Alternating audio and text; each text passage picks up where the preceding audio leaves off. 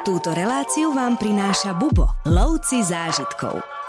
Za tých 200 rokov vykopávok sa tie artefakty hromadili a nemali ich už kam dávať do toho múzea, nemali ich kde ukazovať, tak ich dávali do drevených krabíc a skladovali v skladoch. A teraz ako to stiahujú, tak znovu objavujú už 100 rokov objavené veci.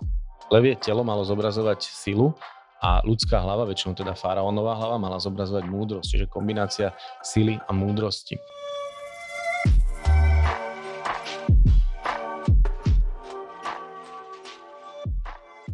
Krajina so svojou slávnou prastarou civilizáciou, ktorá dala svetu toľko. Čo z nej dnes zostalo a čo tu obdivovať nové? Egypt vás prekvapí na každom kroku. Kontrastná Káhira plná luxusu aj chudoby s trochu desivým mestom mŕtvych, hypnotizujúcim egyptským múzeum, citadelou a stále plnými 5 prúdovkami. Gíza ukrýva jednu z najobľúbenejších atrakcií sveta. Vnorte sa do útrop slávnych pyramíd, Pozrite sa do očí Sfingy, vychutnajte neopakovateľný pohľad na pyramídové pole.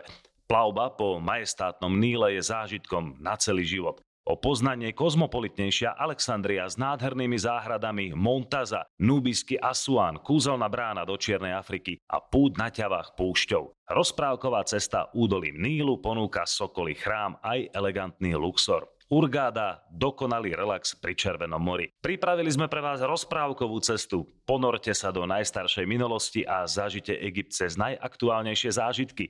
Maximalistická trasa smeruje pozdĺž najdlhšej rieky sveta od najsevernejšieho po najjužnejší bod krajiny. Sprevádzať vás bude cestovateľ Maťo Ferenčík. Ahoj. Ahoj, Vičo, príjemný pekný deň prajem. Ďakujem, že si prišiel. Ty si odborník na Egypt. Nedávno si sa aj vrátil z Egypta, takže čo v tebe vyvoláva táto krajina? Povedať, že som odborník sú silné slova, pretože presne ako si povedal, je tam 5000 rokov histórie a vyžaduje to celoživotné štúdium, aby niekto naozaj ten Egypt nejak obsiahol. Ale zase na druhej strane vieme o ňom veľmi veľa, už eh, v podstate 200 rokov sú rozluštené hieroglyfy, No a tým pádom sa otvorila obrovská kniha histórie, ktorú ešte by som povedal, že ten boom nastal, keď pred 100 rokmi Howard Carter objavil eh, Tutanchamonovú hrobku No a pyramídy v Gíze, Tutanchamon, to sú slova, ktoré, alebo názvy, ktoré pozná naozaj každý, už od detstva sa s nimi, dá sa povedať, stretávame.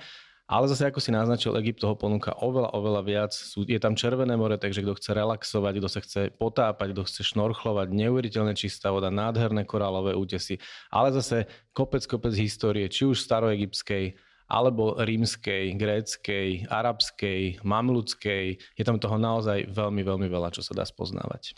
Tak je to samostatný predmet egyptológia, ktorý Presne sa dá študovať na vysokých školách, takže o tom nie je pochyb a táto krajina je, stojí za niekoľko návštev. Určite. Ale my si teraz prebehneme takú jednu cestu s maximálnym pozadím, no a ako inak musíme začať v Káhire, ktorá udáva tón arabskému svetu, obrovská metropola, vyše 5000 rokov histórie, takže e, ten čas, ako si to rozdelíme v tom meste, musíme naplánovať veľmi dobre, pretože pohyb po tomto meste je naozaj, naozaj zaujímavý. Mal som možnosť to zažiť a, a najmä tie cesty, tak nič horšie som nevidel zatiaľ.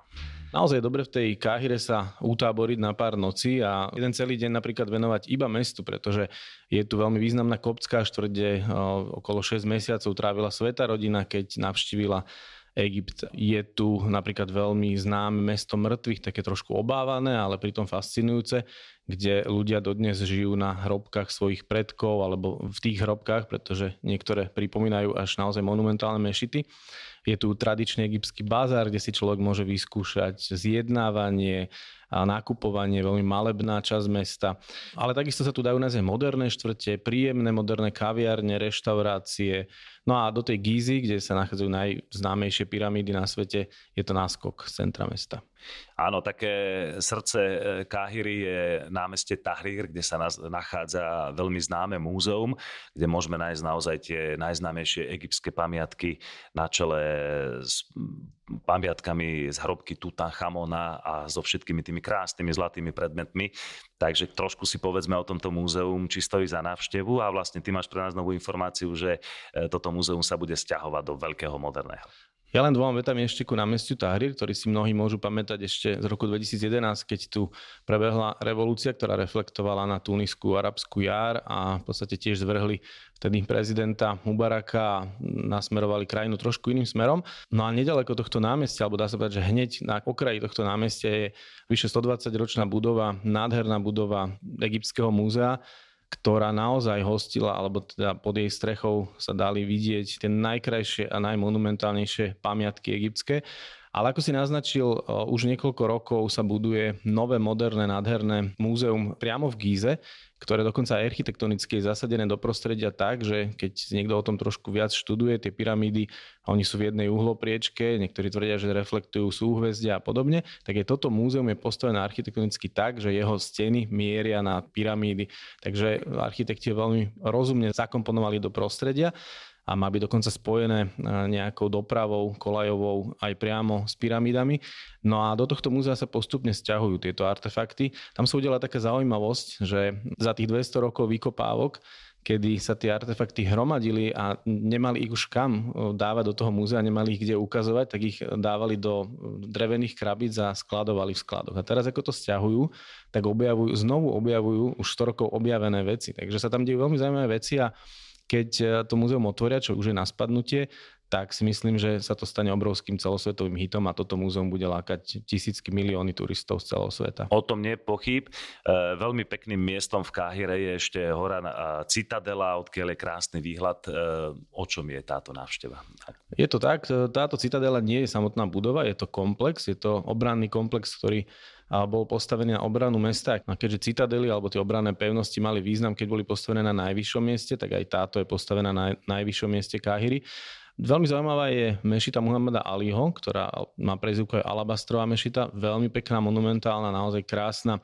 Aj interiér je tu napríklad francúzsky luster alebo dokonca väža s hodinami z Francúzska. Ale ja sa napríklad pri každej návšteve vždy veľmi teším na výhľad na mesto, kde je pri dobrej viditeľnosti dokonca vidieť aj pyramídy, takže treba si tam predsvičiť zrak a nájsť ich na tom horizonte.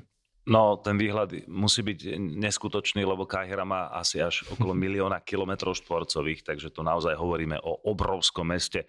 Alexandria je druhým najväčším mestom krajiny a najväčším egyptským prístavom. Obrovská história, prezývaná aj nevesta Stredomoria. E, veľa ľudí si Alexandriu ako cieľ svojej cesty veľmi nedáva. Okrem Káhyry ich to potom ťahá dole k pyramídam, alebo idú, idú na Níl, alebo sa idú kúpať do Červeného mora, ale Alexandria je neskutočné mesto, ktoré stojí za návštevu. Pre Egyptianov je Alexandria niečo ako pre nás Tatry. Oni tam chodia dovolenkovať, pretože leží na pobreží Stredozemného mora a aj tak klíma tomu zodpoveda. Je tam trošku chladnejšie, je tam trošku veternejšie, je tam samozrejme more. Takže mnohí Egyptiania sami ju považujú za takú dovolenkovú destináciu.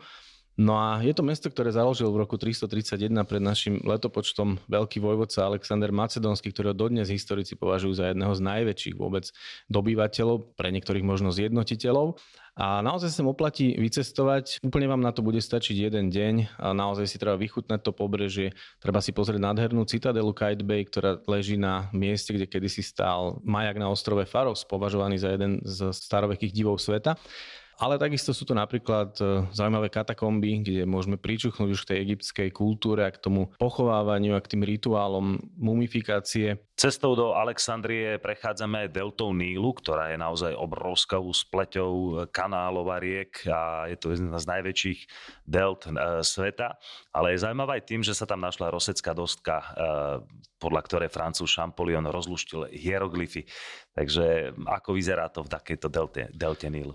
Je veľmi prekvapivá už po ceste z Káhyry, keď idete do Alexandrie, tak vás prekvapí obrovské množstvo fariem, respektíve polí úrodných. Je naozaj prekvapivé, že tak obrovská púštna krajina, kde sa žije iba na 5% celý, celého územia krajiny, si dokáže Egypt tak veľa vypestovať, či už je to zelenina, ovocie, datle, veľmi veľa produktov, takže už toto prekvapí tá zeleň a tie farmy a tie polia. No a presne ako si povedal, aj nedaleko Alexandrie, v mieste, ktoré sa volá Rosetta, sa našla doska, na základe ktorej, treba povedať, nielen Jean-François Champollion, ale s veľkou pomocou svojho brata, Žaka Josefa, rozluštil hieroglyfy. Oni ich rozluštili de facto spolu, pretože Jacques Joseph videl vo svojom mladšom bratovi veľký potenciál. Hovorí sa, že už ako 5-ročný rozluštil podľa odčenáša a vlastne modlitebnej knižky sám rozluštil písmo. Takže naozaj veľmi talentovaný človek, no a títo bratia spolu rozluštili hieroglyfy a otvorili tú obrovskú knihu histórie. Presne na základe toho sme sa mohli dozvedieť o starokom Egypte oveľa, oveľa viac. No Egypt a pyramídy to je neodmysliteľná kombinácia dvojka, takže poďme rovno do Gízy, ktorá sa nachádza trošku južnejšie od Káhyry, ale ako si povedal, už z Káhyry dokážeme pyramídy vidieť. Poďme k tým najznámejším trom a najväčším Cheopsova, Chefrenova a Menkaurova. Takže ako to vyzerá pri pyramídach? Cheopsová pyramída je niečo, čo sa vybaví asi každému, keď sa povie Egypt ako prvé. Ja odporúčam si privstať, ísť tam, keď sa areál otvára, o tej 8 hodine ráno, vyhnete sa trošku davom, ale pokiaľ by ste aj zastihli davy, nič sa nedieje, pretože stačí túto pyramídu obísť a už keď sa blížite ku Chefrenovej pyramíde, už je tam oveľa, oveľa menej návštevníkov a keď sa prejdete až ku Menkaureho, tak tam budete doslova až sami. Je to veľmi zaujímavý komplex. Každý si to nejako predstavuje, ale keď tam prídeš a tú, tú monumentálnu stavbu vidíš pred sebou, tak je to dýchberúca záležitosť, tie obrovské bloky, ktoré vážia okolo 2 tón plus minus a je ich tam 2,3 milióna a rôznej veľkosti a rôznej váhy. Hovorí sa, že dokopy vážia okolo 6 miliónov tón tak naozaj sa ti zastaví srdce a e, nevieš, či máš skôr fotiť, alebo si to obísť, alebo ísť donútra. Je to taký highlight tej cesty.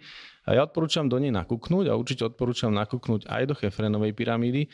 A v Menkaureho pyramíde momentálne prebieha výskum, takže tá je na nejakú dobu zavretá, ale určite si to treba vychutnať aj znútra. Samozrejme, pokiaľ niekto má nejaké klaustrofobické stavy, tak opatrne, ale ten, tá návšteva stojí za to. Ja mám ešte aj rád to mystično okolo tých pyramíd, pretože dodnes nevieme presne, ako sa stávali. Sú rôzne teórie, ale nikto nikdy ešte presne nedokázal, akým systémom, a ako dlho to trvalo a akým spôsobom boli postavené.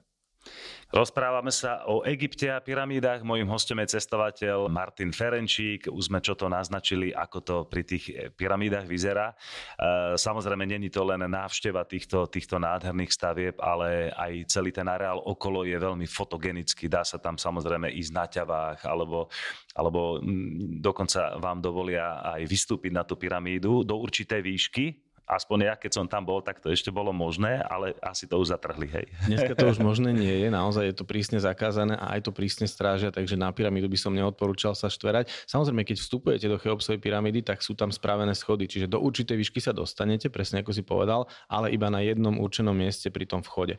Čiže nikde inde neodporúčam sa na tie pyramídy škriabať. Ja už som tam bol pár rokov dozadu, vtedy nám to ešte bolo umožnené a celkom som sa aj čudoval, že ako ľahko nám to prešlo, takže konečne to, zatr- konečne to zatrhli. No a samozrejme e, ten areál doplňa aj ikonická sfinga. Čo je to sfinga? Na čo je tam? Sfinga slúžila ako symbol faraónov, kde vlastne levie telo malo zobrazovať silu a ľudská hlava, väčšinou teda faraónová hlava, mala zobrazovať múdrosť, čiže kombinácia sily a múdrosti. Sfinga je takisto monumentálna záležitosť, ku ktorej sa treba vybrať sprevádzajú trošku, teraz by som povedal, také malé problémy. Pyramídy sú postavené na skalnom masíve, ale Sfinga je vytesená priamo do masívu. Nedávny výskum dokonca ukázal, že priamo tie bloky, ktoré boli povyberané z jej tesného okolia, z nich bol pod ňou postavený prístav, kade sa pravdepodobne zasúvanú potom aj dovážali tie obrovské bloky. No a tým, že ona je vlastne vytesená z masívu, pod ňou je veľké ložisko spodnej vody a po nej tá voda vzlína. Takže ona sa jemne by som povedal až rozpadá a momentálne archeológovia zápasia s tým, ako ju zakonzervovať. Takže je možné, že ju treba vidieť rýchlo v odzovkách, pretože možno, že o pár stoviek rokov a už bude v úplne inom stave. Ale je to takisto mystická záležitosť. Nikto nevie, kto presne ju postavil. Niektoré teórie tvrdia, že mohla byť pretesaná z Anubisa, takého toho šakalieho boha. A Dokonca Napoleon pri nej stal, hovorí sa, že Francúzi na ňu strieľali. Takže naozaj miesto, ktoré takisto netreba vynechať. To boli pyramídy, poďme teraz trošku južnejšie, respektíve do najjužnejšieho mesta Egypta, do Asuánu, ktorý sa nachádza pri obrovskej asuánskej priehrade, ktorá bola vytvorená na Níle ako zásobáreň vody s obrovskou elektrárňou. Takže Asuán, čo všetko nám ponúka toto mesto, aký kusisko histórie? Asuan minimálne ponúka dve veľké zmeny. Keď tam prídete, tak prvé, čo vnímate, je taký pokoj. Oproti tej rušnej káhire, rušnej gíze, plnej turistov je Asuan oveľa pokojnejší, pokojnejšia doprava. A druhá vec je, že sa trošku zmení farba obyvateľstva, pretože Asuan je takou bránou do Čiernej Afriky a už keď tam prídete, tak hneď vnímate, že to etnické zloženie je tam trošku iné a tí ľudia už sa naozaj podobajú na tých Afričanov.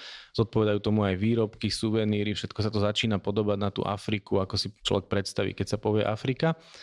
Ideálne je ubytovať sa niekde pri Níle, pretože tu je ten Níl veľmi čistý. Ak ste na Níl boli pozrieť aj v Káhire, tak v Asuane uvidíte, že tá voda je naozaj vás ohúri svojou čistotou. krásna, silná rieka, no a tu odporúčam si dať takú plavbu tradičnou loďou, ktorá sa volá Feluka. Sú to staré drevené plachetnice, ktoré dodnes fungujú. Rozprestriete plachty, počkáte si na priaznivý vietor a plavíte sa po, po Níle. Krásna, tichá, pokojná plavba. Určite zážitok. A budete sa cítiť ako v románe Agaty Christy, hej? Presne tak. Takže to sú tie e, veľmi slávne loďky Feluky. E, veľmi slávne je tam aj trhovisko s najlepšími koreninami. Šafrán, čierne korene, kardamon, kari, čaj s mentolom. Toto musí byť, e, toto musí byť úžasná hra na všetky naše zmysly. Je to tak, nielen zmysly teda chuťové, ale aj zmysly optické. Je tam kopec farieb, je to veľmi rušná záležitosť a o egyptianoch sa, o egyptských predávačoch sa trošku hovorí, že vedia byť taký jemne otrávny, treba sa obrniť takou, takou trpezlivosťou, ale keď nabehnete na ten spôsob toho vyjednávania, toho rozprávania sa s nimi, tak je to naozaj veľmi zážitkové miesto a presne ako si spomínal, napríklad veľmi populárny ibištek alebo kvety ibišteka, z ktorého sa robí nápoj karkade, je osviežujúci, ktorý keď si trošku dosladíte, tak z toho je veľmi príjemný taký džús. Pije sa to studené, takže v tom teple a vás to osvieži. A takisto napríklad aj textilné produkty, rôzne šatky a podobne. Rady na cesty, prehliadky miest a originálne blogy z pera najcestovanejších Slovákov. Každý deň nový blog nájdeš v cestovateľskom denníku Bubo. Klikni na bubo.sk lomítko blog. Pokračujeme ešte viac na juh, k sudánskym hraniciam, kde pre nás prvé rané lúče osvietia monument pýchy, sily a lásky Abu Simbel. Maťo, čo je to? No Abu Simbel je miesto, ktoré mnohí, ak boli v Egypte pred pár rokmi, 20-30, tak sa sem teraz kvôli Abu Simbel vracajú, pretože vtedy ho vynechali a dneska to lutujú. Je to chrám, ktorý dal postaviť Ramzes II, jeden z najpopulárnejších faraónov starovekého Egypta a mal prezivku aj zanepráznený král, pretože mal veľmi veľa detí, viedol veľa vojen a postavil veľmi veľa stavieb v celom Egypte. No a toto je jedno z jeho vrcholných diel, ktoré sú to vlastne dva chrámy. No a zaujímavosťou je, že boli premiestnené, pretože spomínal si Asuánsku priehradu, oni sú dve, je dolná Asuánska priehrada, horná Asuánska priehrada. No a keď sa začala stavať horná Asuánska priehrada, tak hrozilo, že tieto chrámy budú navždy zaplavené vodou. No ale našťastie sa ich archeológovia rozhodli zachrániť. Bolo niekoľko variant, ako to urobiť. Nakoniec zvíťazila tá, ktorá pamiatkárov a archeológov najmenej potešila, a to, že sa ten chrám celý rozrezal na veľké bloky a premiestnil sa na dnešné miesto, teda na breh tejto priehrady. Je tam niekoľko zaujímavostí. Je to chrám, kde Ramzes II chcel ukázať alebo chcel osláviť svoje víťazstvo vo vojne pri Kádeši nad Chetitmi. Dnes už vieme, že to víťazstvo nebolo, že to len tak tak uhral na remízu, by som povedal a svedčia o tom rôzne mierové zmluvy, ktoré sa našli aj pri vykopávkach chetických, aj pri vykopávkach egyptských. Takže to bola vôbec prvá mierová zmluva podpísaná na svete a zaujímavé je, že sa nikdy neporušila. Poďme ďalej, keď už sme e, v tomto území Egypta a máme čas a naozaj nás e, Egypt zaujíma hlavne z toho historického hľadiska, nemôžeme vynechať prehliadku Luxoru a údolia kráľov. Ako to tam vyzerá? Údolie kráľov je určite miesto, na ktoré by som si nechal čas. Je tam veľmi veľa hrobiek, nie všetky sú otvorené, ale každá je trošku iná. Takže ak máte čas, naozaj si ich popozerajte. Nájdete tu tie najkrajšie egyptské výjavy. Aj keď hlavným lakadlom je samozrejme Tutanchamonová hrobka, tak nájdete tu aj oveľa rozlahlejšie, väčšie hrobky. No ale toho Tutanchamona samozrejme vynechať netreba. On tam dodneska leží, tá jeho mumia tam stále je pod sklom. On si chudák prežil svoje, obletel celý svet, bol x krát skenovaný, skúmaný, ale teda nakoniec ten pokoj vo svojej hrobke našiel. A je tam stále kopec tajomstva okolo tejto hrobky. Najnovšie výskumy ukazujú, že by dokonca mohli byť okoli, v jej okolí ešte ďalšie chodby. Niektorí tvrdia, že je na spadnutie objavenie hrobky Nefertity, takže o údolí kráľov určite ešte budeme počuť, no ale na, oplatí sa samozrejme navštíviť aj tie ostatné hrobky, ktoré sú k dispozícii, pretože tie výjavy sa jemne líšia a naozaj si tu aj zafotíte, aj teda zapozeráte. Áno, Tutanchamona objavil v roku 1922 anglický archeológ a egyptológ Howard Carter. E, ten panovník možno nebol až tak významný, ako je významný ten objav samotný. Niektorí egyptiania povedia, že tento faraón nič nedokázal. Je to trošku cestná informácia, pretože za jeho krátkej 9 až 10 ročnej vlády sa toho udialo relatívne veľa, návrat k pôvodným náboženstvám a podobne.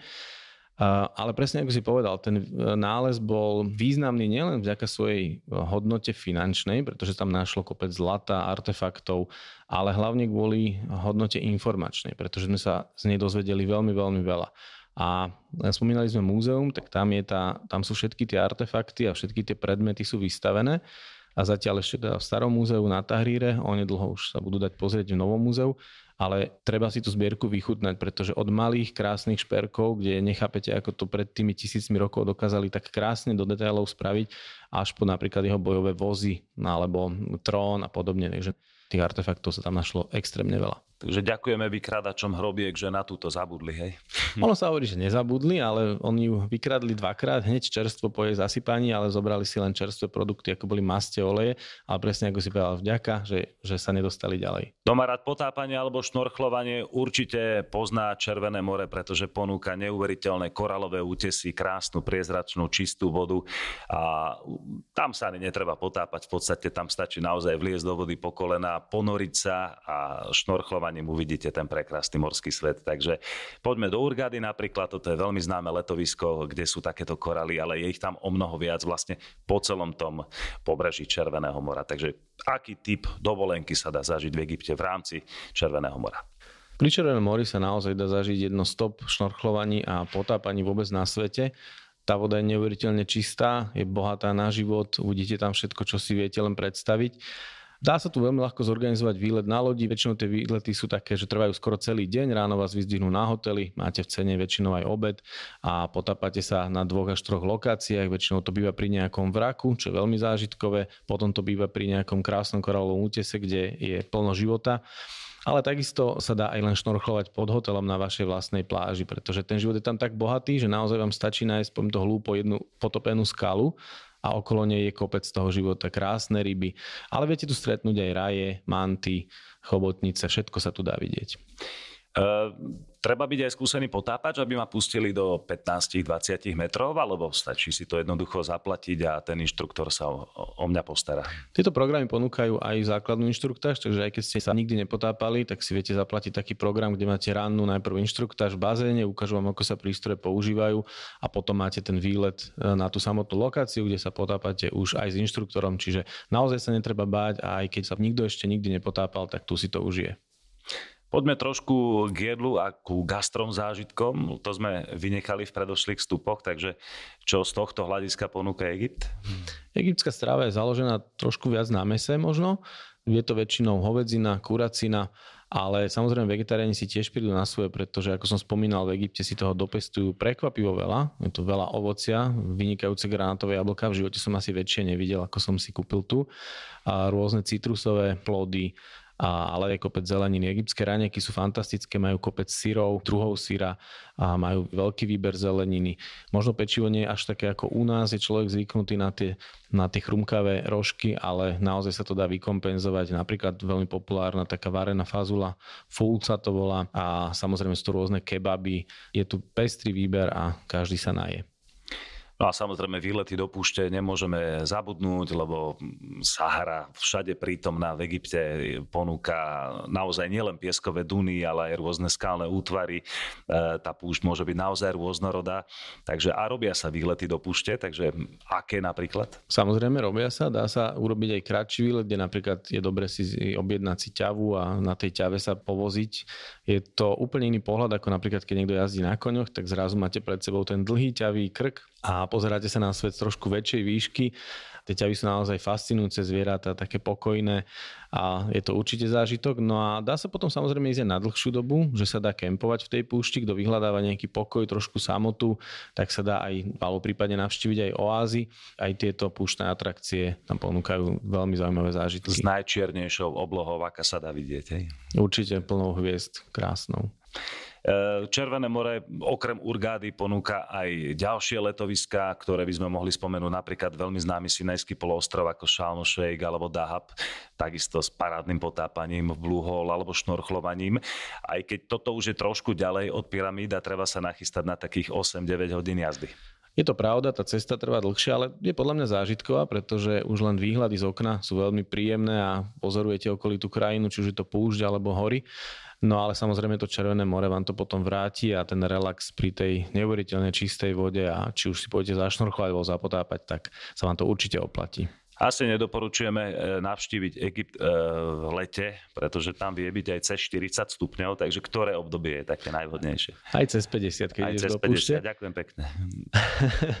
Určite je príjemná tá jar, začiatok roka, leto vynechať, ako si ty povedal, no a potom veľmi populárna je jeseň. Myslím si, že to je veľmi príjemné, pretože more je vyhriate, takže to kúpanie je naozaj super a zároveň aj tie pamiatky sa dajú navštíviť v takom lepšom prostredí, že naozaj tam nepraží to slnko, je tam oveľa príjemnejšie počasie. Egypt je naozaj top turistická destinácia, veľmi doporučujeme a navyše nie je až tak ďaleko od Bratislavy. Koľko trvá let? Dá sa letieť aj priamým letom, je to asi 2,5-3 hodiny do Káhyry a naozaj ste tam za chvíľku naozaj už môžete nacítiť takú tú arabskú Afriku, je to veľmi blízko. Martin, ďakujem ti veľmi pekne za tieto úžasné informácie.